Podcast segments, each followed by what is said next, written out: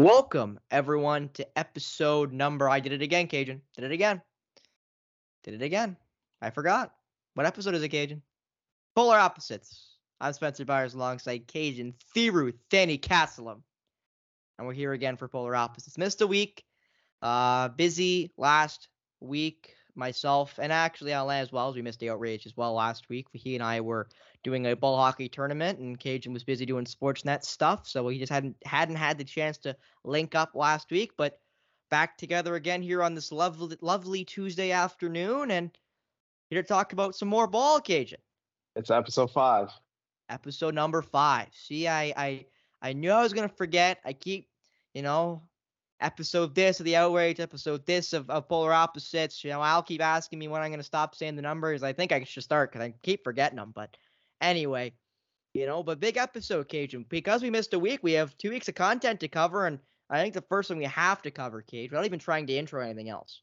WNBA All Star Game. I ended up sleeping through it, as I've been sleeping through a lot of things recently. But the one thing I didn't sleep through was the three point contest. And oh my goodness, am I happy I didn't because what a three point contest it was. You know, you don't exactly expect, you know, when you watch the WNBA skills comp and, and then the three point competition that you're going to see something historic. And then mm-hmm. you do when I believe I'm going to pronounce his last name right. I was going to check before I started, but I, I'm 99% sure I've got this right. It's Sabrina Ioin- Ionescu, I believe is how you pronounce it, right, Ionescu? Ionescu. You know what? I knew I was gonna mess that up too, and I remember I remember hearing because I watched her when she played at Oregon, and I'm a big fan of her. So Ionescu, mm. she broke the record for WNBA, and I believe broke the NBA record if if there is one for three. I think it was 31. It was 31 for score in the three point contest. Sabrina had 37 of a possible 40 points. She missed two shots the entire run and obviously wins three point competition by a wide landslide in the in the last round. And oh my goodness, Kajan, I watched it live, and I watched the first round, and I was like, I don't think she's gonna win. You know, uh, I believe it's Whitcomb had a, had a great first round. She had 28. Whitcomb, pardon me. She had 28 from the Seattle Storm. I was like, I think she's probably gonna win it. She had a really nice jumper. And then Sabrina 37 in the second round. Again, missed two shots, one money ball and one one pointer. Hit both, and, it was the first one. Yeah, and she and she hit the two. I want to say they're called splash balls. The ones the from star, well, starry balls. The starry balls that are from an eh, like they're two shots from like the basically elbows, but they're like like I'll say the heart uh in the Alabama system under Nate Oats. They're called the hardened spots from like way deep and she hit both of them and then hit missed one one pointer and one money ball to go 37 out of 40, which is absolutely ridiculous. She then called out Steph Curry for a three point comp during the offseason, which I would be here for, Kajan. I'd be here for it. Now, again, Get I don't think Sabrina would win it. I don't think Sabrina would win, but with that kind of performance, I mean, hard to bet against her, Cage. It was otherworldly. And I was just like watching through this again, like just about a couple of minutes ago. I'm like, do you realize how dialed in you have to be to hit 37? Like, you're not hearing like you you you're not hearing noise. You, you got tune out the outside noise and just before it, and it's, and it's just you and the bucket. You realize have to like with so many fans standing up and cheering and like screaming and all that. You realize have to you, how you have to be like locked in to have a performance like that. And we've been spoiled to seeing this over the years with guys like Steph Curry and Klay Thompson, but Sabrina Ionescu, man, uh, uh, she said, "Don't forget about." She said, "Don't forget, don't forget about me." And I think a performance like this, it, it's really refreshing to see. It's really refreshing because it it just brings about attention to the WNBA, not only to the WNBA but women's basketball in a positive manner. And a three point shootout between Steph and Sabrina, that that's that's pay per view right there. And my favorite part about what you just said, Kajan, and, and it's something I want to bring up too It's how the positive news. It's not negative news, not, you know, a, a girl not hitting one or not hitting a lot. Like she basically went perfect. As good as I think you'll ever get. Like I don't think Steph Curry will ever go perfect in a three point competition. I bet you he could. You, you give him enough crack, Steph Curry's going to go perfect one time. But I, I you know, I, see, see, I don't I don't want to bet against Steph because he Well- might actually do that. Exactly, right? Like it's it's you know, you don't want to say he couldn't because obviously he could, but you know, two cracks at it. You get two chances. There's no like, oh, you know, have five or six chances. You, she got two chances. She had one. She had two rounds, and if she didn't win the first one, she would have been done. She wouldn't have shot. Would not have hit enough to make it out of the first round. She would not have got the chance to hit the 37 out of 40. She would not have the Mm. chance, right? So Yeah. not only showing that she kind of warmed up and then hit the 37 out of 40, missing two shots in her entire round, you know, like, and again, we've never seen that. Like, we've seen some great performances in, in the men's in, in the men's rank. You know, Larry Bird wearing the warm up, winning the competition.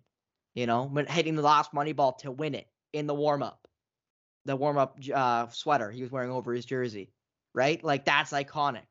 But he didn't. He didn't go with 37 for 40. Like he, Mhm. he was he didn't hit that many. Larry Bird's an all-time great three-point shooter. Not taking anything away from a Boston Celtics legend, but I don't think we've ever seen someone do this like that before. And I was so excited to talk about this last week because again, I watched this. I watched it in real time, wrote it down in my notes on my computer. I ran and grabbed it because I couldn't believe what I was watching. Because I watched her do this and I went, you know, poor poor uh, Whitcomb, who went after her because she had the best first round, dropping 28 compared to Sabrina's 26. Literally, like, how do you compare? She had 20, she had 24 points in her in her last round. And it you wasn't even a bad score either. Yeah, which which was the second best score of the night.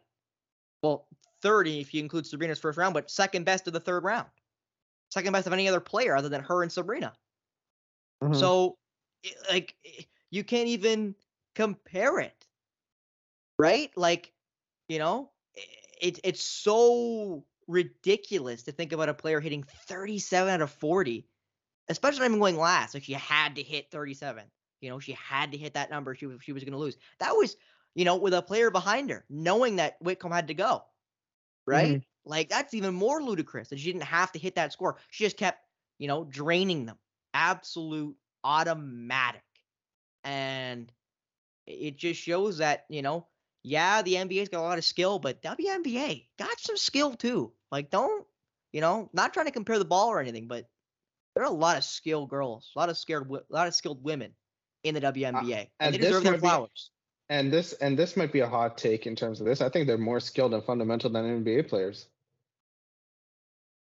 Oh, fundamental for sure. I don't know, no doubt about that. Fundamental, easy, yeah. The the fundamental. The only difference is the the, NBA is the, the big, like the NBA's got the NBA's got skill like that, but like athleticism separates. Obviously, athleticism separates like the two from each other. But then smart skills, fundamentals, they're right. The women are the women are right up there with them, if not more. Yeah, and I'd argue they have better fundamentals because the men don't learn them anymore. Like you see, you know, U9 teams, U11 teams, U13 teams, they all want to shoot threes. They all want to, you know, shoot 30 footers. They're practicing 30 footers. They're practicing half court. They're not practicing one dribble off the block hook shot. They're not practicing, you know, two dribbles into the paint floater. They're not practicing driving to the lane and trying to go up through a big. They're not practicing that.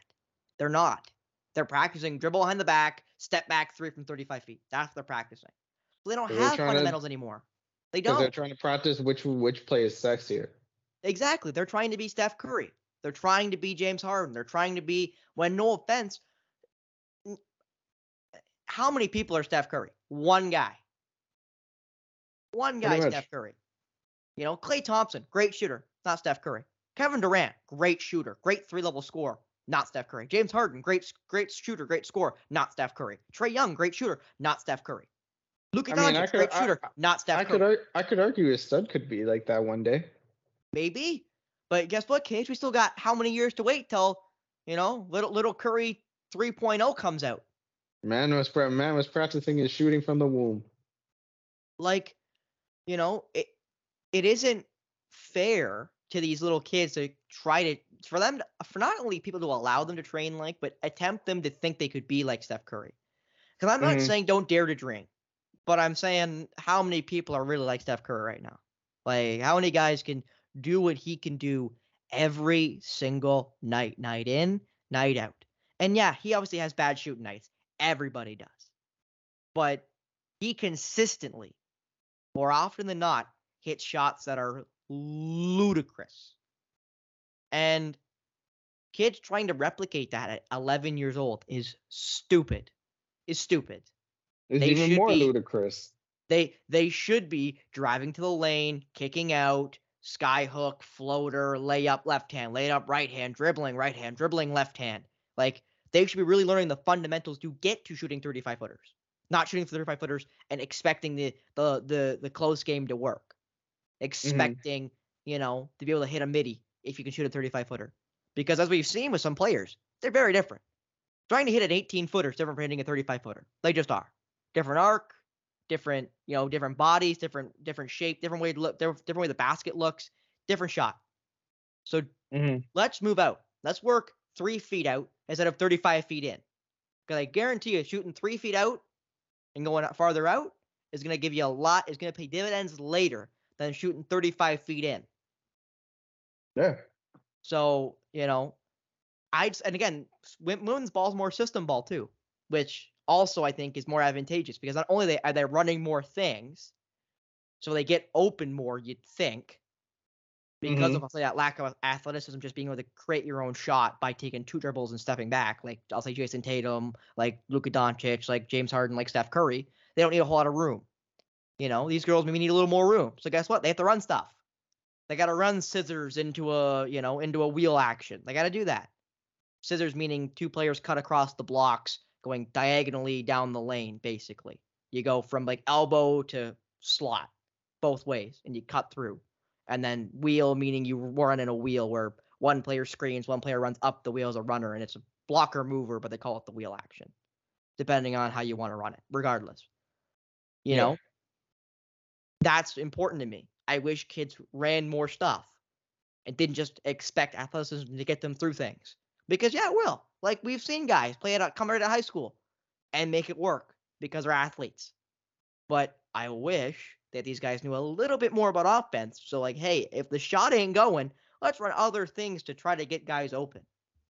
Maybe, just maybe that would help out. Now, actually, to the All Star game, uh, Breanna Stewart's team beat did beat A'ja Wilson's All Star team 143 to 127. Talk about a shootout. What is this? The NBA? Yeah, I know, eh? With that kind of score line, you got to think about it. You know, and I got to also be honest here, Kajan. I, I haven't looked at the, the men's All Star game minutes here in a while because who watches All Star games? Especially the men's. Dear Lord, they're so but they're so bad. But like I'm looking at the wim, like the distribution of minutes. Everyone's playing about you know 15 to, to 20 minutes. Everyone's playing about the same, which I really like. I kind of like Mhm. everyone's playing, you know, evenly dis- distributed minutes. Obviously, it's kind of impossible to perfectly ev- e- equally distribute them, but it's still nice to see a lot of these girls played like basically half a game. Like that's really nice. That, that's a positive. You're having a good experience at the All Star game. Maybe you're first, like um, Mm-hmm.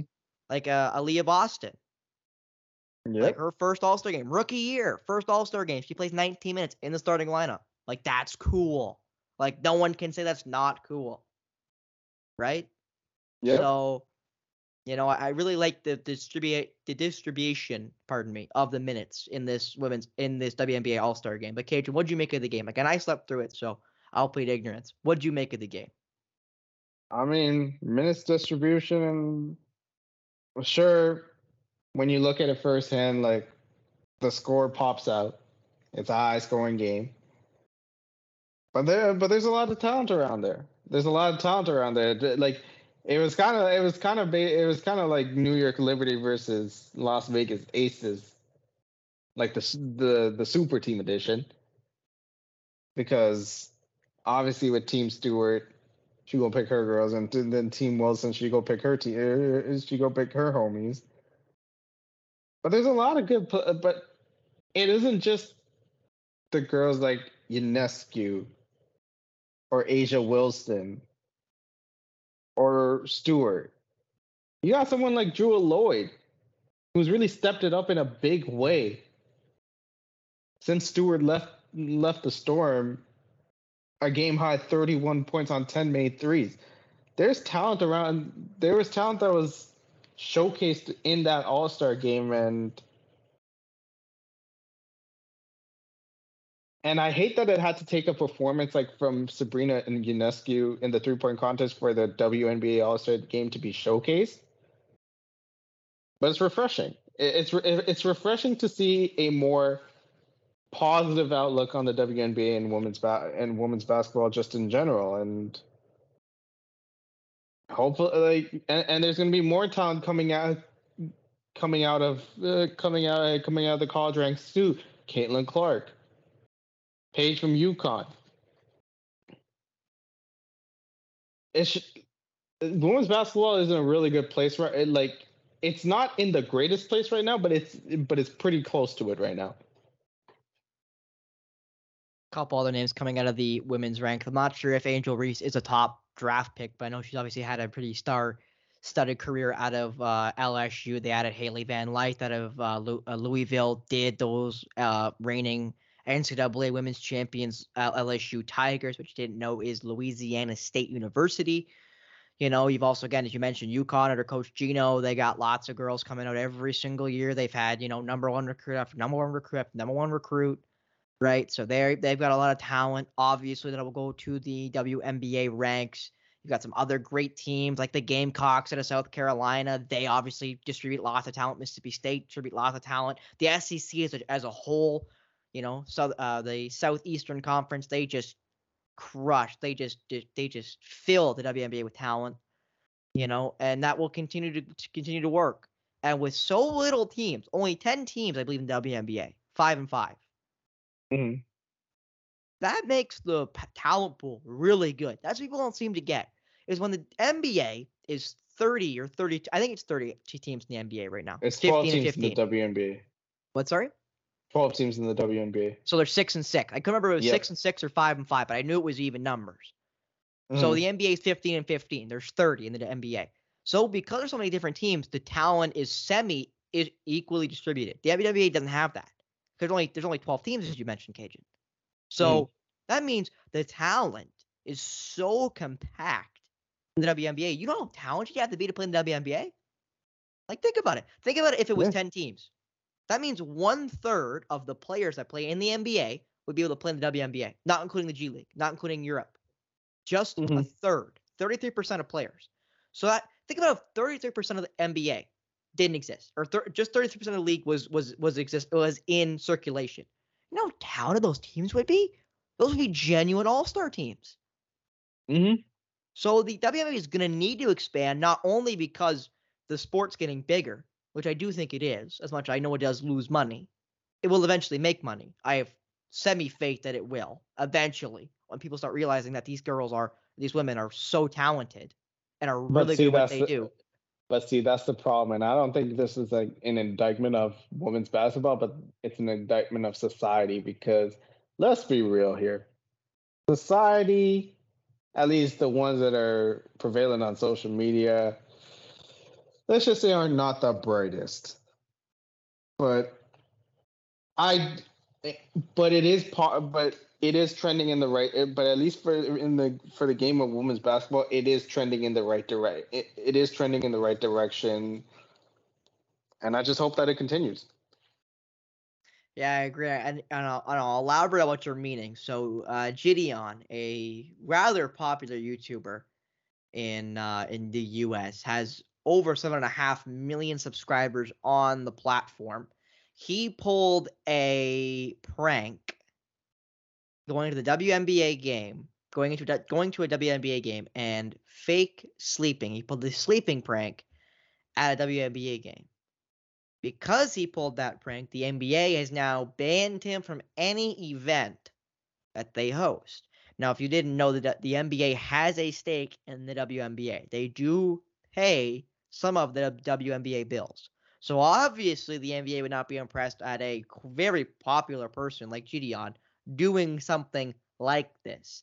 And not only is it childish and and all those things that it definitely is. It was ignorant. It was childish. He should have done it. I think he knows he shouldn't have done it. I think he's come out and said he shouldn't have done it, but regardless, he did it. You you, you have to consequent or actions have consequences, and Jidion's gonna have to deal with those consequences to his actions, regardless of not wanting to do it or should not have done it. You have to deal with the consequences. You Mhm. know, you can have your cake and eat it too every time. So he's been banned from going to the NBA events, and I think the NBA having this long of a stance, I think is important. But Yeah. holding that stance, I think is even more important. Not uh, not after a year or two, unless they've specified. You know, if the ban is an outright indefinite ban, leave it that way. Leave it that way. Don't fold after six months, a year, 18 months. Hold your position. Show your solidarity. Improve it. And that Mhm. might also garner some respect across and I'm board. gonna and I'm gonna elaborate on like the entire thing. So he's he's a YouTuber that's been known for like these pranks before at games. He's been kicked out of games before. He's been kicked out of like sporting events before. You might have known him. You may have known him for having a haircut in the middle of a Timberwolves game, but hey, it's a Timberwolves game. Come on now.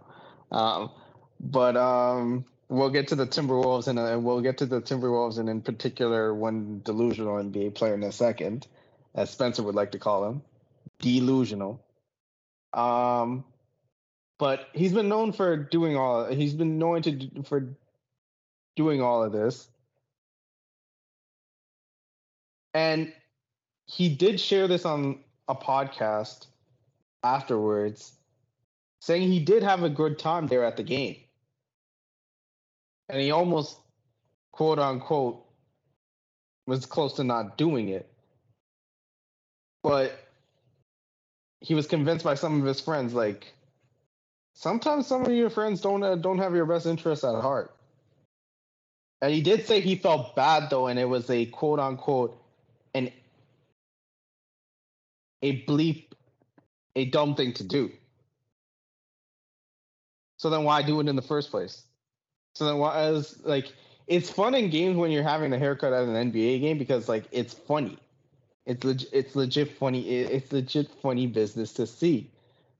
But in the in the essence of the WNBA, which is already disrespected as it is, you gotta know better. You gotta know better if you're just. You gotta know better that trying to sleep in the middle of an NBA game, a WNBA game, what repercussions this might cause. And good on the NBA for actually taking a stance on this and banning and ba- and banning him indefinitely. Indefinitely. My only hope, my only hope, like you, Spencer, is that the NBA holds its the NBA holds its ground, and this is a statement that this is a statement from them not to mess with women's sports or, or women's ba- women's basketball, especially the WNBA.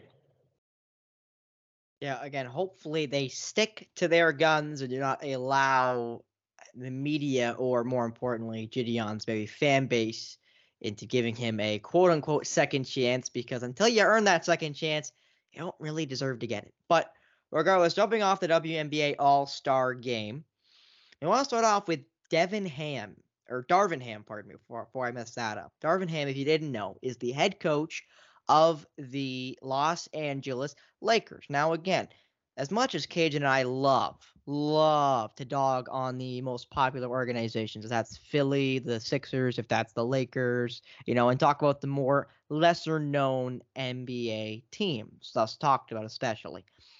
But Darvin Ham's got himself in the media because, of course, after Mike Malone sweep swept the and Denver Nuggets swept the Los Angeles Lakers, people were calling and and at the And at- NBA champion Michael Malone.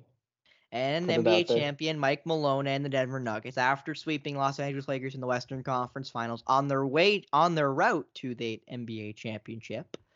They swept Los Angeles and at the ceremony in Denver after they won it, they were calling he- they introed him as the Los Angeles Lakers daddy. Now, most of you might have laughed at that. Some of you might have thought that was childish. I'm don't really care on either. I I would think it's pretty funny. I would have probably laughed if I was there. But regardless, Devin, uh, Darvin Ham and the Los Angeles Lakers apparently weren't particularly happy that occasion because Mr. Ham said on a podcast, "quote They were going to get him back," and he had a couple of cuss words in there as well. But he, you know, they're going to come back for him, and uh, that's where I got to say What are you talking about? Are you sure about that? Are you sure, Darvin Ham? Are you sure? I'm not sure you're sure. I'm not sure he's gonna be employed by the end of next year, but regardless of that, I'm not sure, Kajan. I'm not Well, sure. he might- what do you think? actually? First of all, he'll probably be employed by the end of next season. Um, man, really said, "God, God bless his soul. This this issue ain't over." Boy, please, Ham, please. We all know, uh, we all low key know LeBron runs the team. Let's be real here. Let's be real. uh, Let's be real here. Um, y'all got nobody to guard. Let's let's genuinely talk about the Lakers' chances going up against the Nuggets right now. Because yes, they did lose. They did lose some depth in Jeff Green and the great Bruce Brown. I know you're going to be pissed off saying that here here by me saying that, but he is the great Bruce Brown. Um, they lost some. They lost some depth. Great Like at what we don't know, Kajan, but but the great, yeah, of course, the great. We don't know what he's great at, Kajan, but yeah, sure, the great. Okay.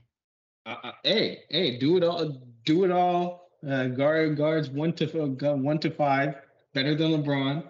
Uh, Bruce Brown, uh, NBA champion Bruce Brown, uh, might I add.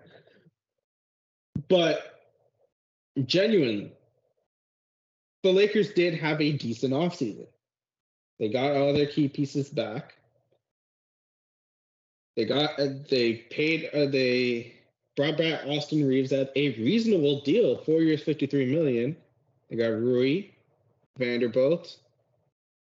Believe they somehow got D'Lo into into the mix with a two-year, thirty-seven million dollar deal. So all the all the guys that were instrumental in their in that in that conference finals run for the Lakers is, is back and having a training camp together. You might think of the possibilities that the Lakers could do with if healthy, but that's the problem. If healthy, you still got LeBron James and Anthony Davis, popular, popularly known as Data Davis, who have a lot of mileage on their bodies. And genuinely, they do not have a big to guard Jokic, and that's the biggest issue. It was like Darvin Ham having the nerve to say this this ish ain't over. Find somebody to guard Nikola Nikola Jokic because that because 80 won't 80 can't guard him. Where who do you think guard him? Jarred Vanderbilt? Hachimura? Like the one the one thing that did work for them like maybe three years ago in their bubble in their run and run to the title in the bubble was that they play was that they had physical bodies like Dwight Howard, JaVale McGee to bully up to try to go at it with Nikola Jokic and save AD from that trouble. You have nobody like that on the Lakers side. Playing small ball against a guy like Jokic who's has just as much uh, has is his IQ is unparalleled just like LeBron's. That's not going to work. And until they get a big that can like tussle with Jokic and get him off of his game, Michael Malone's going to be the Lakers' daddy. Who know we hear daddy on a polar opposites episode. I sure as hell didn't. But regardless of that, regardless of that, I, I I just think it's even a comment from a guy who should have eaten it. You know what I mean? Like you got swept. They go on to win the championship. The series wasn't really close between the LA and the Nuggets, in my opinion. Um so at some point you gotta kind of just sit there and take it, you know, Cage? Like you gotta, you know, kind of Batman's lair, like sit there and think about what you've done and, and kind of take, you know, reap what you sow, if you will. Saying things on a podcast after they've won the ring, after they've got the championship, like it just sounds like sour grapes from a guy who, no offense, is a loser. Like you lost. Okay? And that's fine. You know, not everyone's a winner. Reality. Not everybody's a winner. Not everyone can win. But being able to learn from those mistakes and being able to kind of I'll say get that chip on your shoulder of okay, they got it last year. They had all that fun. They, you know, did this, did that, said this, said that, and using that as motivation. Not like two weeks after it happens, going on a podcast and airing it out. You know, like that. That just for me, it kind of rubs me the wrong way. And let me add to let me add to this. The Nuggets probably have the most stacked starting five out of any team in the NBA. By far. And they didn't lose anybody. Like as much as they lost they first didn't- the sixth round, six man, they still got MPJ, Michael Porter Jr. They still got Jamal Murray, who's been who looked great during the playoff run. You know, Aaron Gordon looked great obviously that- Nikola Jokic, right? as that Like, connector. And in terms of like the Lakers Nuggets rivalry, they got one guy. if you can they- call it that. Yeah, uh, we got to call it a. uh, It's technically a rivalry because of like the words being thrown. Is it really? Probably not like the Lakers Celtics of the '80s, but a modern day rivalry, shall we say? But they got a secret. We- uh, the Nuggets got a secret weapon, a former Laker, who knows who knows LeBron's plays, who know who knows the Lake uh, the Lakers inside and out, and that's Kentavious Caldwell Pope.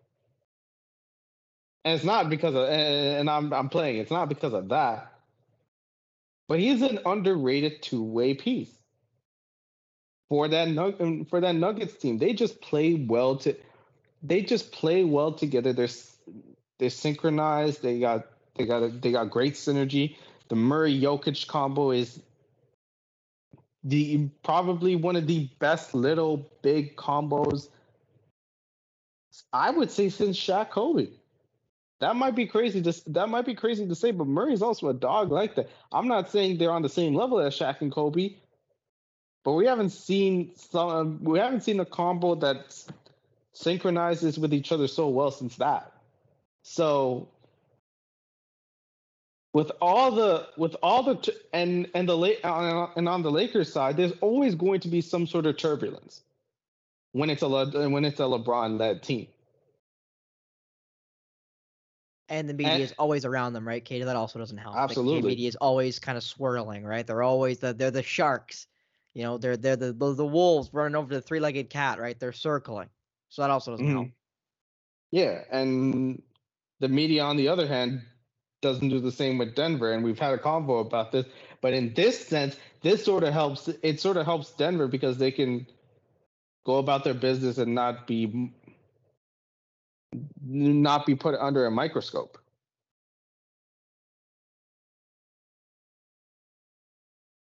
No, and that's definitely right. That they won't be ostracized for every little thing they do. Every little thing will not be digged in on as much as obviously the Lakers and even some teams like the Celtics and Miami. Like it isn't comparable, which is, as you said, is an advantage to the Nuggets, is an advantage to the Milwaukee Bucks with Giannis, who do not get the same attention, even with those two amazing players on their teams, which still makes no sense. But regardless, regardless, that's what the media does. And that's what they're going to do. And um, before we move any further, um, I know we talk about we we just mentioned LeBron James, but prayers, man, prayers to Bronny. Prayers to Bronny James. Um, he suffered a cardiac arrest while at a workout, while working out at USC. He's committed to USC for that for the upcoming season. He colla- he collapsed and suffered a cardiac arrest at a workout on Monday. Now he said, and and an ambulance had to be called, and he got transported to an hospital. He's now stable and out the ICU. But Spencer, man, like hearing that, hearing that, it's scary, man. And eight, like, it's just scary to hear a young guy, like a young guy with as well conditioned as Bronny is, I would assume so because of because of the amount of work LeBron has put in over the course of his career. I would assume like he he he put his he he'd make sure his his kids are in tip top shape as well. That's every parent's worst nightmare to see your child go through that. And I just hope like and prayer, prayers to Bronny, Bronny James, his loved one, his friend, friends, family, his loved ones. I just hope he gets through it, gets gets out of this, and ball balls out and has a great has a not only a great career, not only a great career because, and we're not even talking about NBA career because that's to this that's the wayside right now. A long and healthy life, because something like this is just downright scary. I, I want to echo what you said there about not only just like the basketballs, we can slide that aside. Basketball career, obviously, if he wants that, that will come to him if he's able to physically. But hopefully, that this cardiac arrest does not obviously happen again, that he can live a healthy and long life as long as, you know, he wants it to, if you will. But um, I also do want to quickly say that do not ask those questions of is he vac- vaccinated, is he this, is he that? Who who cares? that is such have some empathy for another human being. Have some just be okay saying thoughts and prayers or whatever your equivalent is. I'm not religious, just whatever whatever you're saying is when something bad happens, just say, "Hey, thoughts and prayers, thinking about you, whatever." Just say that. There's no point in trying to bicker about things, about politics and all that other garbage. Just leave it wayside. Just have some empathy for other human being and to be able to sit and say, "Hey, I hope I hope he's doing all right. Hope the James family's doing all right, and everything works the way it should and works out the best for everybody. Just wanted to say that because I'm getting I'm getting sick and tired of that garbage about everything getting becoming political and all that garbage. Just have some empathy for another human being. Just have some empathy. But that's the pro- but that's the problem. Everything eh, like every, like people are putting politics aside before empathy and humanity, and that's messed up. And, and, it, it's, and it's messed up. Like I'm not like I'm not saying it's right because it, I know it's getting, it's, it's getting, getting, worse, worse and, more visible. Well, I shouldn't say just worse. It's getting more visible as well, which makes it a problem. Yeah, like it, it's it's just it's just hard it's just heartbreaking to see like people not have any empathy. Like this is an this is a child that just this is a teenager. child.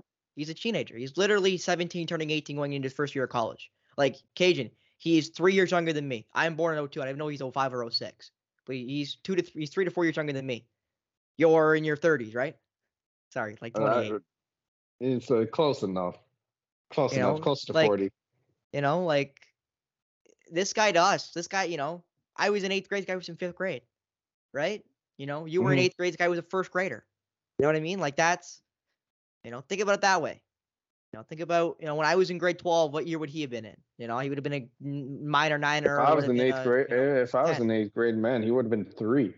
Yeah, right. Like think about it. You know, so just out there, have some empathy for the, a fellow human being. You know, thoughts and prayers. Put your hands up, whatever. But don't make it political for no other reason than because you want to. There's just no. That's point. the problem. But the, that's the problem. This is going to turn po- political. Like, oh, it always does. Around and it, yeah. and it's and it's BS. I, I don't want to say it. I don't want to say the word out there because I know we we we assure we we assure like that does not. clean. We, we want to keep it clean, but it's some BS. It, it is definitely disheartening to see those kind of things happen. And I want to something a little more positive. Before we get to the Jaylen Brown contract that was signed today, before we get to that, I want to give you this graphic here. So I was skimming through Instagram as I do. I don't like Twitter. Again, Twitter is the bane of my existence. Threads I've I've never even touched and probably won't. But I do like Instagram. I scroll through Instagram. Whatever, whatever that's called. yeah, whatever they changed the logo logo and name to now for Twitter, the X thing, whatever the gar- that garbage is. I, I like Instagram. I scroll through Instagram. It's, it's my preference. So I was scrolling through and I saw this graphic page. I want to get your opinion. So it's these four teams, four, I'll say all star teams, but four all time teams and I want you to tell me which one you think is the best and why. And I want to have a little conversation, okay? Because all these all teams right. are rather rather balanced. Obviously, they've all got great players, so it's hard to pick one. So team one is Chris Paul, Kobe Bryant, Kevin Durant, Kevin Garnett, and Kareem Abdul-Jabbar. That is a really good team already, as it is. I know, eh? Again, that's the first team. There's four. Team two, John Stockton, Allen Iverson, LeBron James, Tim Duncan, Shaquille O'Neal. Ooh. Don't you like that okay. team? And now here's three Magic Johnson, Jordan, MJ, Oh boy. Giannis Antetokounmpo, Dirk Nowitzki, and Nikola Jokic. Ready for team four? Steph Curry, Okay. Dwyane Wade, Larry Bird, Wait, wait, hold up. The- D Wade, Larry Bird. Larry oh, Legend. boy. Go on. Oh, sorry. Uh, and um, the power forward. Sorry, I just got texted, so I'm running around right now. Um, the mailman Karl Malone, and ending off with Akeem the Dream Olajuwon Those are the four teams. Now, Kajan, do you like team one, team two, team three, or team four? Man, this is tough. This is tough. But if we're th- th- but if we're thinking guys in their primes, I say take Team Four out of the picture because Karl Malone will get dummied by Dirk. Duncan and Tim- Tim- KG, you think? Yep, yep. I mean, he was all time. He was all time leading goal uh, point getter, man. He was top top three, dog. Yeah, but uh, here's the one part. Here's the one part that I think people forget. He played his entire career with John Stockton. and Stockton's on his team. That's that is fair. He's got Steph Curry though. Yeah, but it's a different. It's a. di- uh, Steph Curry doesn't really run the pick and roll like that. The con- the the connection isn't the same. That's fair. So team Um, four of Curry, D Wade, Larry Legend, uh, Larry Bird, Karl Malone, and Wan put out. Put out.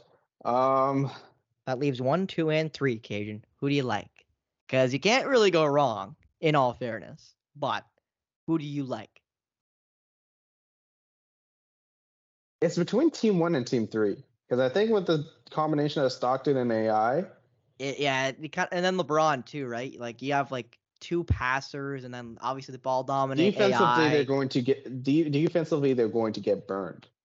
The combination of Stockton and AI. Well, and not only that, like Duncan, the only part that makes that a team interesting is Duncan because he's so not like nonplussed that like you know he's not gonna want the ball. So like AI and Shaq can like dominate the ball. If you got passers in Stockton and LeBron who can space the floor, and then you just got Tim Duncan who's just gonna But stand the in the shooting's post not like good. But the shooting's not good enough. Oh, I guess. Yeah, that is fair from outside. They're not gonna really able to space the floor like some of the other teams. That is fair. But I don't think Team So, Three can space the floor either. In all fairness. Team three, Dirk and Jokic. Well, but eh, I'm I'm thinking Giannis though. Like, where's Giannis gonna stand? No offense, they they- Giannis can yeah. Giannis can run as the the de facto five. Like like I feel like it, honestly, it's tough for me between team one and team three. But because of because of like the height and dominance that these five have brought, I'm gonna say team three. I think the defensive team three is also gonna be a difference because like no, I know Jokic is kind of a black hole, but having Magic, MJ, and Giannis, like those Mhm. three guys, Jesus, how are you gonna break through that absolute wall? Right? And not only that, and not only that, they're not as they're not the spacing isn't as bad as you think because MJ is a decent shooter from outside. He's not the greatest, but he's decent. yeah. Magic Magic can keep you honest from behind the arc to a certain degree. Dirk and Jokic are all, are, the greatest big men shooters of all time. Arguably. N- Yeah. No offense to Cat or offense to Cat. I mean all the offense to Cat. To, yeah, yeah, yeah, yeah, Karl yeah. Cat Towns. rots, yeah. Um, Giannis is the only non-shooter in that lineup. To the like, and I mean non non-shooter. So spacing, the spacing concerns are a little bit overblown, and their defense is going to be insane, and I mean insane. And they can, and not only that, they can get easy buckets, and that's the biggest thing for me. They can get easy buckets You know, and can defend. You know what's amazing, Cage? I keep looking at all these teams. Like I kind of keep thinking, like I like I really like Team One. Like I think Team One with having CP at the point, who doesn't really need to score. You got obviously Kobe to his to his left. You got Katie to his right. Both guys are elite shooters from any all three levels. You got KG, who is a really good defender and also is a really good scorer. And then you got arguably the the greatest center ever in Kareem Abdul-Jabbar. Doing that goofy ass skyhook that no one can stop, including the three guys going against in Jokic, Shaq, or Olajuwon. Mm-hmm. And like it kind of feels like every team kind of picks at their own strength, right? Which again, why it's so hard to pick between, you know, who is the best. And I I, I like your team three pick, but I'll be honest, that's not the team I would have picked. Well, who would have been? Who would it have been? I agree with you that AI and Stockton's a weird fit. I do agree that Allen Iverson and John Stockton being your one two is a really weird fit. And as much as I think Shaq does take away from that problem because not only is he a great rim to rim protector, he also is lethal in the pick and roll and can get those guys enough space to to operate. And obviously got LeBron James, who's arguably the best player ever. Mm-hmm. I I really like that team four. Like I feel like Curry so good, arguably the best point guard out of the out of the four there. You got D Wade, who is easily the worst three out of those four guys, like the worst or the worst two guard, pardon me, the worst shooting guard out of those out of, out of those um compatriots of AI, Kobe, and MJ. He's still really good, and I think he's a Yeah. relatively plus defender. Larry Bird, talk about spacing. Karl Malone is lethal from the mid range. Yeah, you can talk about he played with John Stockton, you know, whatever illegal illegal defense. Yeah, but he's still third right now in the world in points ever in the NBA. Guy's lethal from mid range, and Hakeem Olajuwon, one of the more underrated centers of his era. Like think about it, Kajan, the greatest player ever in most people's opinion, and MJ, not mine, but most people believe MJ is the best player ever. Olajuwon went first in his draft, and no one argues MJ over Elijah Olajuwon. No mm-hmm. one says Elijah Olajuwon was a bad pick at number one. That's how good the dream was. Akeem Olajuwon Yeah. was so good, the best player went behind him in the draft, and no one complains about him being drafted before him. No one. Yeah. So that's how good Akeem Olajuwon was. And I'm not saying he's better than Shaq or Jokic or even Kareem, but damn good player. Damn Yeah. good player.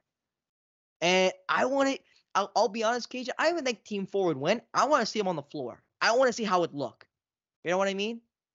Like, I kind of Mhm. want to see how those pieces would move and how they'd mesh. Right? You could say that with all four teams, to be honest. Well, of course you could, because again, these are some of the these are all amazing basketball players that are the best in the world at what they did at the time they did it, especially, right? Mm-hmm. But it, for me, it'd be so much fun just to watch that team four because you're thinking, okay, well, got Curry who can shoot the shoot the lights at the gym. You got Larry Bird who was like the first guy to really do that. D Wade who is plus at just about everything, in my opinion. Like relatively, he's a plus at everything. I don't think D Wade really had a flaw. I think he's the game. greatest shot blocking guard in NBA history. Like, you know what I mean? Like he he was a plus at everything. Like he was a gr- good defender, good shooter, good decent From passer. the mid range, uh, from the mid range. and he got better from three later in his career, I believe. Like I, I don't want to say his three point clip was was great, but I feel like he got better as his career went on, especially when the game He's, was he's like, he's, he's like he'll keep you honest. Exactly, which is all you need him to do when you got Curry and Larry beside him. Jesus. Like he's not like a Mhm. black hole like other three point shooters. Like no offense to Giannis, but he's he's not shooting that rock if it gets to him. It's sticking. It's, it, ain't, it ain't moving. You know what I mean? He's let's just let's just let's just hope that that team does not play on Sunday because as as as a certain guy by the name Scottie of Scottie Pippen? Pippen, the mailman does not deliver on Sundays. Karl, the man, the mailman deliver on Sundays. As long as you hit the free throw line, Kajan, we're good. As long as you hit the free throw line. But no, I just thought that'd be a fun Hacker. Karl? Because like I'll be honest, Cage, I was looking, I was, I, I looked at that graphic quick, and in my brain I was like, oh my god, like I don't know who is the best team there. Because like yeah, obviously you have the best players in the world, but like they're kind of so balanced, and they all do different things really well. Like you can't, you know, not one team dominates any one category. Like I think the best defensive team would be Team One. That's because I love K, K, uh, KG and Kareem. Because KD doesn't really play plus defense. Kobe plays plus, de- plus defense, but that's not what he's great at. CP3 does not play plus defense, right? Unlike great at. Magic, eh, Magic, Giannis, and MJ, who play all plus defense. But then Dirk and Jokic are going to get bullied on the defensive end, but they're going to make up for it with how good they are offensively from the three levels, right? Mhm. You know, and they're probably the best. They're they're arguably the best inside scoring team with Jokic, Dirk, and Giannis, who are with two of those three also being great outside shooters, and you have MJ, who's arguably the best layup, the, the best within five feet layup guy in NBA history. Like MJ could make anything if he was near the net, dunk it, lay it up, contort. Like other than AI, maybe he's the best. And AI's on the other team with Stockton, who's the best passer ever. You got MJ or LeBron, who's another great passer. And you got the most, arguably the most dominant big man ever in Shaq. Not best, but most dominant. Most And probably the best- especially. and maybe the best power forward in the ever in Tim Duncan. Who gets disrespected because he was quiet. And then Mhm. again, you have the mailman, Karl Malone, third in league scoring ever. Larry Bird, one of the best three point shooters. Steph Curry, the best three point shooter. Dwyane Wade, who's a plus at everything. And Kim Olajuwon, who again was drafted before Michael Jordan and was and is not called a bust or called MJ should be drafted above Hakeem Olajuwon.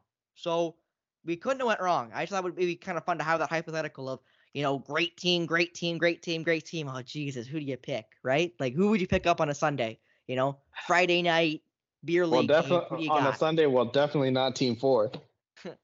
For Friday night, you know, beer league game, you're pulling up to the, the pro am, and all of a sudden you got these four teams. Like, It's tough for me between Team One, honestly, because of like the versatility and the fact that Dirk, Jokic, Giannis, MJ, and Magic, they're all dominant in their own sort of ways. That gives me the edge for Team Three over Team One, because Team Two, you can pick on Stockton and AI. Yeah, they're Team- they're they're an awkward fit. Yeah. Team Four, how is Malone going to be without Stockton? Is he? Eh, he's he's still a great player, but is he the same level of great as he was with Stockton Yeah, back in the Utah days? There's questions with Team Two and Team Four. There isn't really much of a question with Teams One and Teams Three. It's just Team One and Team Three as as it is with Team Two and Team Four. It's just like who would you prefer? Me, I would prefer. Dirk and Jokic, two of the greatest shooting big men of all time, with a dominant wrecking force in Giannis. And then you got who could be the best player of all time, like joining LeBron in that convo and MJ. And then Magic, the OG point guard. Come on now. Like that that that team is going to be hard to not only score but to stop on the inside. yeah. Like it again. You're spoiled for choice at who you want to pick. Even if you want to pick that, you know, that Stockton AI team, which again, you and I will admit, awkward fit, but like they they could beat you too. Like they they could win a game. Like if these four teams played each other, you know, eight or ten times each, you know, that team too would not lose every game. They would beat teams. They would find ways to win. They have talented guys. They have ways to win. It's just Mhm. they would win less than these other the other teams. And I agree with you. Team one and team three are, are the cream of the crop. I personally, I gotta be honest, man. Team one, the length, the size, because KD's not a plus defender, but when he's like seven feet with KG, who's about about seven feet, maybe 6'11", 6'10", you got Kareem who's seven two, like, you know, Kobe bigger guard. I, I like I like those guys. I love the fit. And then CP3, like the perfect, other than maybe Stockton, the perfect point guard for those for those guys. Like, But then just- if you're talking about length and versatility, I'm like all the uh, team three has that. yeah, no, Team three does have. You're right. You're right. They don't have the defense on the inside, in my opinion. Well, other than maybe Giannis, but you know, I I I, I love. I just I thought we'd have fun with that conversation. Next up, I, I'm gonna go to Scrabble. Okay, I think I'm gonna go to Scrabble. I only got two names again. Two names, two weeks. Thought you'd have fun. I was gonna put Jaylen Brown up here, but I thought there was no point because again, Jaylen Brown will be our last topic of the afternoon. But Three hundred uh, million dollar man. yeah, the three hundred million dollar man. Jesus. Anyway, so I I got two names for you, Kajan. okay. You ready for name number one? Yep. Name number one is R N I G? T C O R A N.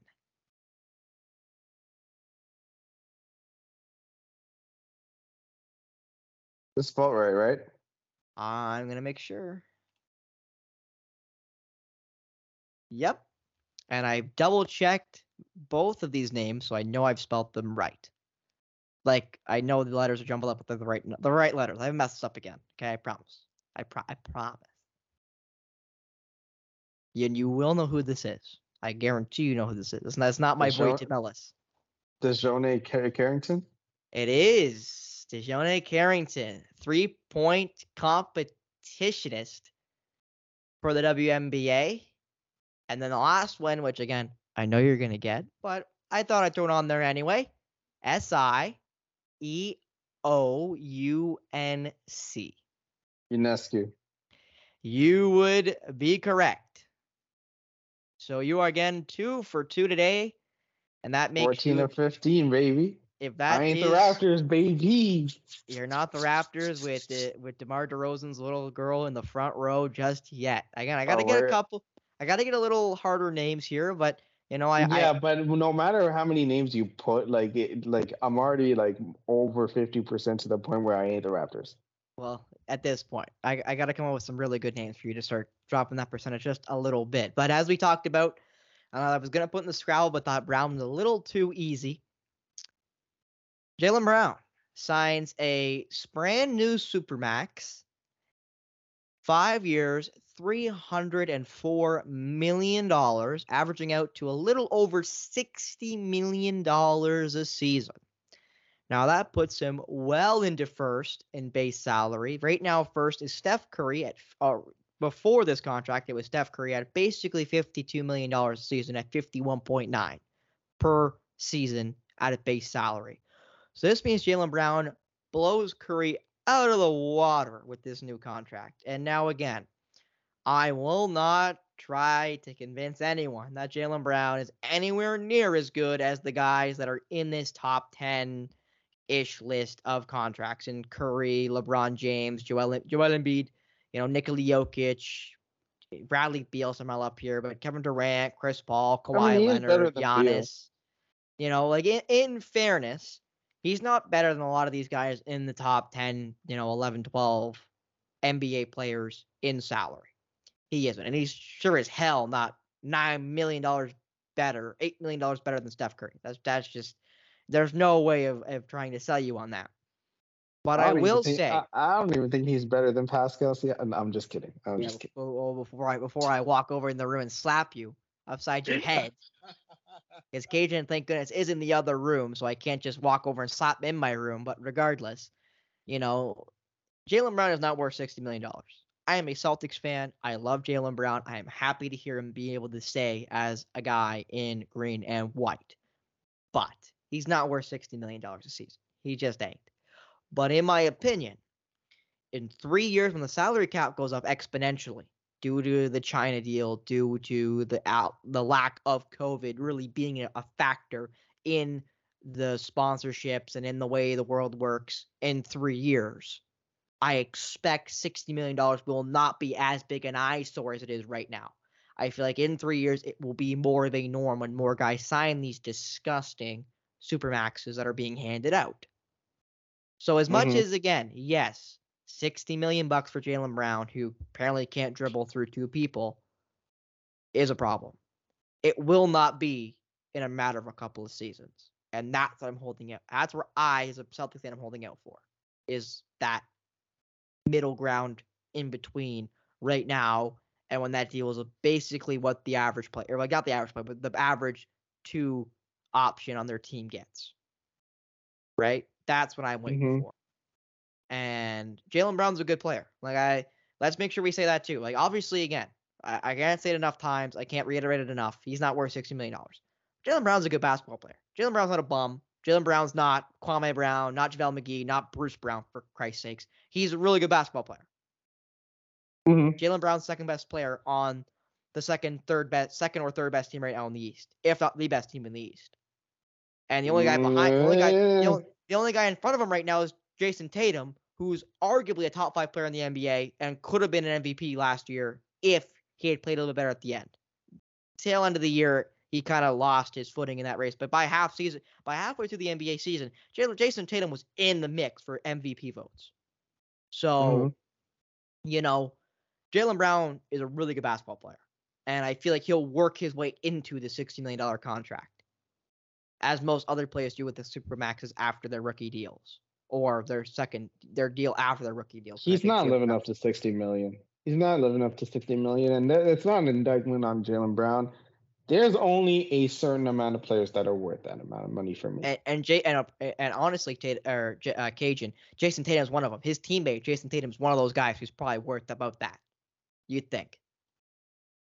If he not isn't yet, but close. he's close. He's close. close. He's close. But Jaylen Brown, no. He's not living up to that contract. But it's not an indictment on him. It's just like you got to be a certain. To me, you got to be a certain type of player. At least for me, like Curry, LeBron, KD, Jokic, Jokic, that level. Giannis. that stratosphere. Jaylen Brown's not even close to that stratosphere. and no offense to Jaylen Brown, who again I'm a big fan of, he'll he never will be. Like in, Mm-hmm. in all in all likelihood, he'll never he never will be Kevin Durant, Steph Curry, LeBron James, Nikola Jokic. And but again, you know, I, I don't want to take away from Jaylen Brown. Is a is a really good scorer, plays really good defense, plays plus defense. Like he he is a really good basketball player at both ends of the floor. He just isn't a star. He isn't a superstar. He isn't a generational talent, and he's being paid like one, and he'll be expected to be one. Again, the other sad part about this is Cage, which I think you'll agree with me on this. They had the Celtics had to do this. Like there was no other way this deal was getting done. The media was saying get this supermax signed. I said the fans were saying get the supermax signed. Just swallow the pill of having to pay him a ludicrous amount of money because the reality is, Cage, the Celtics couldn't replace him. And I know you you told me before the broadcast, I expect you I expect you're going to make this point that they could have tried to get assets that equaled out to Jaylen Brown. They weren't going to get a guy like Jaylen Brown in a trade. They just weren't. Yeah, They weren't going to get that guy. They weren't going to get a guy that good on offense. Well, when you're defense. trading a guy as good as Jaylen Brown, you're not going to get the same sort of talent back, but you can get a better fit back. Because right now, the biggest issue is that they don't have a guard. They don't. Guard, they do not have a yeah. point guard. They don't have a point guard specifically, unless, you want to rely on, unless you really want to rely on the combination of Brogdon, Derrick White, and Payton Pritchard, Pritchard, Pritchard which is, yeah, don't know And- about that. And honestly, and another thing, Kajan, to bring up with the Celtics team, and I know again I have a little more um, knowledge, of course, because I am a Celtics fan. Is there is a, a a guard that was on the bet that got drafted last year, I believe, in the second round or late first round. In in uh, I want to say it starts. His first name starts with a J, but his, his last name is Davison out of Alabama. J.D. Davison. Yeah, and he yeah, JD Davison. And Davison is a really good passer. Obviously he's got some flaws in his game. Late first round, early second round pick out of Alabama. There's reasons why he didn't play basically any minutes last year. But maybe this trade of Marcus Smart to not only make the money work for Jaylen Brown, maybe it's because, you know, second now second year head coach Joe Mazzulla has seen something from the bench guards because Payton Pritchard requested a trade. He will no longer be traded because they got rid of Marcus Smart unless they're adding a better point guard. They have Hmm. obviously D White and um as you mentioned. Oh your goodness, who else did you mention? But so were those the Malcolm only two. Brogdon. Malcolm Brogdon, pardon me. I forgot about him because he was supposed to be the other guard getting dealt before they traded Smart because of his injuries. Before his injury, Mhm. pardon me, that he had that now he should be good to go from. They didn't have surgery during the off season. But maybe that's it. Maybe that maybe JD Davison will be a bigger impact player. And if that's true, this this will look better. Not great. It won't still will not be optimal, but it will be better if Pritchard takes a step forward, if Davison's takes a step forward, if Brogdon's healthy, right? Like that's the thing. There's a lot of things that have to go right for this to look good for the Celtics compared to if things go, I'd say the more likely way and things won't look as good. hmm So that's my only hope as a Celtics fan is that this is a move that, you know, that um Brad Stevens in the front office has looked at and has talked to Joe Mazzulla and they've made that decision together. It's not just Steve making the or Brad, pardon me, making the uh making the trade work, making the money work. Hopefully it was a conversation where okay, you know, JD's gonna make gonna make that jump. Pritchard's gonna make that jump. They already got D White and Brogdon. They're happy with what they have. And Mhm. not just hoping in magic beans. They're not hoping that jump will happen. They haven't seen it yet. They're gonna hope it happens, right? Hopefully they've seen it in practice and that the jump is made and the fans see it, right? That's the hope. But Yeah. right now, again, we haven't seen it. So right now, you and I are speculating that you know what right now with the way the team roster looks, they need a point guard. They need a point guard in a bad way, and I don't know where it's going to come from. Right? I don't know Mhm. where it's going to come from. Hey, Big Rob. Yeah, exactly. And you've been talking about that a while here, Cage, on on this pod that that you know Robert Williams is an underrated passer, and I've seen from reports on my uh, uh, on the Boston Wire that he's improving his mid range game, and if that's true, and Robert Williams is not a black hole from not saying, you know, 25 feet. I'm saying 18 feet. I'm saying 20 feet. He consistently hit jumpers at that free throw line area. He'll be dangerous. Teams will have to key out him on, on offense, not only again on how good he is defensively, key out, key out on him on defense. Call me crazy. Really on, a, on a call me crazy on a team like Boston. I don't think he even needs to do that because look at Giannis. That that exactly. He can be, but the best part is, Cage, he can be that main. I'll say main facilitator, but a facilitator in the offense, and be able to shoot from 20 feet, shoot from 18 feet consistently ish. Because there's gonna mm. be there's gonna be kicks if he's just working on this, like if he's just really putting effort into it this summer to get better at it, to be able to facilitate more. You know, yep. there's there's gonna be kinks. There's gonna be nights where he shoots two for 13. That's just gonna happen. That's reality. But if he can increase the clip and be and and and be more consistent as well, and be a good passer like he's been, and be a plus defender which he's been. I mean, Robert mm-hmm. Williams again, as I've said since he was drafted and has really made his leaps and bounds into the starting lineup for the Celtics. He's the straw that stirs the drink.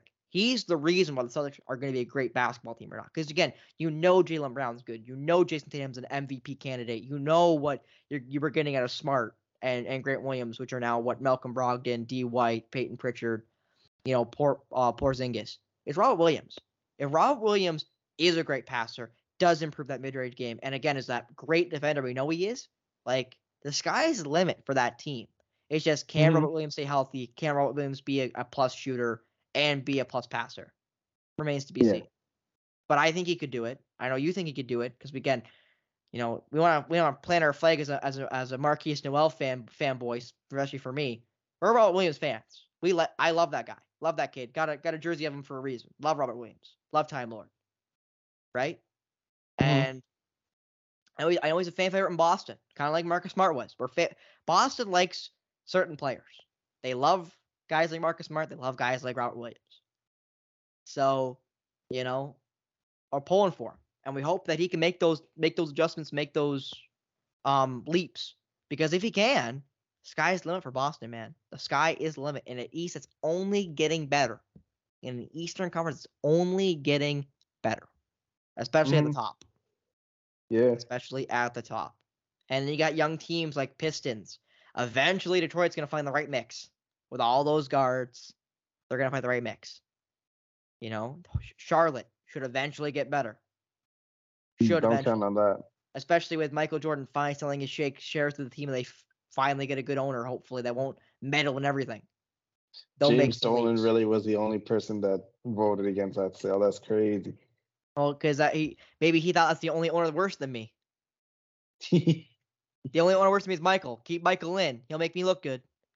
Now James Dolan's really the sitting duck as probably the worst owner in the NBA, other than maybe the Minnesota Timberwolves you and I talked about because they've always been bad.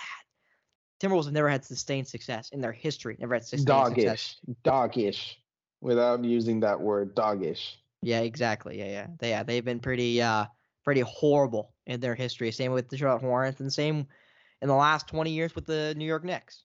But, you know, again, remains to be seen if those organizations will ever turn it around, fully turn it around. Because the Knicks will stick around this year, but still, turn it fully around. Be like title contenders. Because the Knicks are not that. They're not that. They're playoff contenders, but mm-hmm. they're not title contenders. And they won't be until they, I'd say, majorly improve that lineup. Mm-hmm. I don't. I don't think they need to tweak. That's the funny part. They made the second round last year, Cage, and I don't think they're. I don't think they're a minor tweak away. Usually teams make second round, you're like, oh, okay, small tweak, they're there. Like I feel like the team they beat, the Cavs, I think Cleveland's closer than the Knicks to a championship. I genuinely believe that. I think the Cleveland Cavaliers with like a maybe a small tweak, health going their way, I feel like they're a closer title contender than the Knicks are, who beat them in the in the first round. I honestly think they need a better. I honestly think something's got to give with that two big lineup though. There's got to be more Mobley and uh, and Allen. Yeah, because they don't have they they have the guards, they have the bigs, but they don't have that wing, and you need a wing to win a title. That's yeah, again, exactly. They need that one switch. With the Knicks, you don't really see that, right? Like I love RJ Barrett, not been as advertised. Not a big Julius Randle fan. I know you're but not a big Julius Randle fan. But RJ Barrett showed something in that playoff run to to make you think he could he could reach that step soon. Mm-hmm. Obviously, Jalen Brunson had a great end of the year, had a great second half. Um, I don't even know who their two guard is on my top of my head because I know Jalen Brunson. Josh like, Hart? No, uh, I'm Josh Hart. I was thinking quickly, uh, uh, quickly as well. Talented guy off the bench, I believe. I think he also started some minutes there too. You know, RJ. And then they just added and they And just then- added Donte Di- DiVincenzo. who's a good bench scorer as well. He'll definitely add some add some bite to that bench. And, and And- he plays bigger than he is. That's true as well. He's a he's a plus. I don't not say a plus defender, but he definitely know he's a, he's a decent defender. He won't be a black hole on Mhm. defense. And then obviously I think you have Mitch Robinson playing center, who's literally just playing rim protection. He's not scoring the basketball intentionally.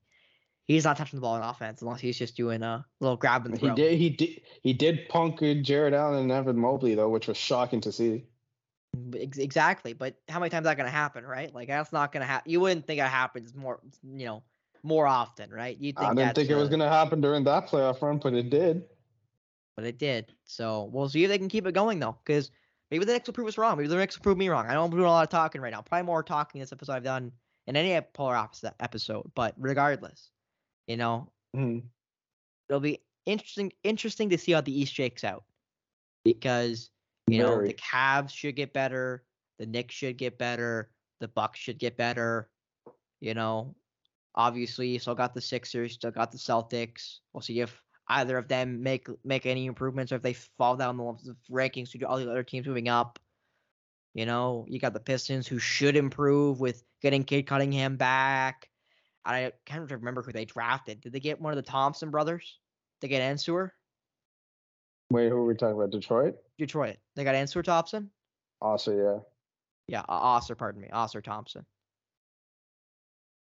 And um, you know, other teams in the you know the Raptors, if they sell to an Eastern Conference team, did that team get better with whoever they get? You gotta expect Indiana's gonna make improvements. You know, with their young Mhm. core, their young nucleus, nu- nucleus, and if they make a trade for Siakam, how much better are they gonna get? You know, so many moving pieces in the Eastern Conference still. You know, Miami, if they figure things out with Lillard. They went to the NBA Finals.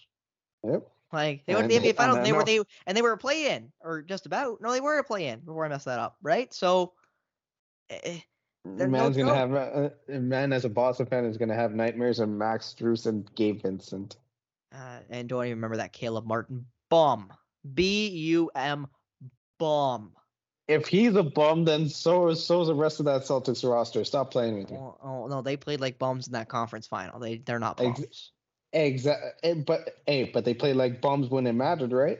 So they bums until proven otherwise. it it happens, but again, if, if Jayson Tatum doesn't roll his ankle in the first thirty seconds of that game, the game I still think I still think they would have lost. The game is different. And you can't convince me otherwise, Cage. I'm not going to say they wouldn't lose, but I'm telling you, the game would have been different if Tatum doesn't roll his ankle in the first 30 seconds of the game. Yeah, I but that turned on the team always I jacks up on- I turned on the TV, Cage, into seeing a replay of Jalen, J- uh, Jayson Tatum rolling his ankle and being hurt.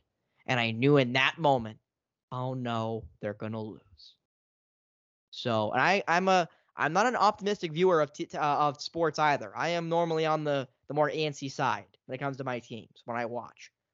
But the moment I saw Tatum roll his ankle, I got, oh, this game's over. There's like, there's very little chance the Celtics win now. Still had hope. Still was watching. Still was trying to be behind my team. But the moment I see Tatum go down, there wasn't a whole lot of faith there. Wasn't a whole lot of faith.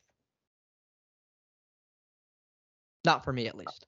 I don't know, man. The way the way their play style was, they played. th- That was just a talented team that just played like a bunch of idiots, jacking up threes and all that. I'm like, what are you? What are we doing? Like uh, in the in the in the words of Spence, what are we doing? What are we doing, Kajan? I, I say that a lot watching sports. What are we do? What are we doing? What are we What doing? are we doing? But oh, after almost an hour of uh, our our, two week edition of, of Polar Opposites, episode number five, as you said. Again, thank you, Kajan. I think we'll wrap it up. I think I think we've Mhm. got enough. So uh, for Kajan, Thiru, Thani Casselum, I'm Spencer Byers. Thank you so much for tuning in to the fifth episode of Polar Opposites. We'll be back next week for sure. No ball hockey, nothing getting in the way. We'll be back next week, Wednesday, Tuesday or Wednesday. We'll be back on Spotify, Apple Podcasts, whatever you prefer to watch, listen, pardon me, to this on, or watch, you know, if you want to close your eyes and imagine us talking to each other, yelling at each other, because Cage is usually wrong, as he is. But anyway, again, you for were saying I was right a whole bunch of times today, though. ah, I dead clock's right twice a day, Kajan. Four, Yeah, Kajan. or in this, or in this case, like Castle. nine times. I'll, I'll let you believe that. Nine times out of a hundred, there you go, Kajan. Nine times out of a hundred. But for Kajan, Theory, Danny Castle, I'm Spencer Byers. Thank you so much for tuning into Full Hours. And see you next week. Cat is still a bum. Cat is still a bum.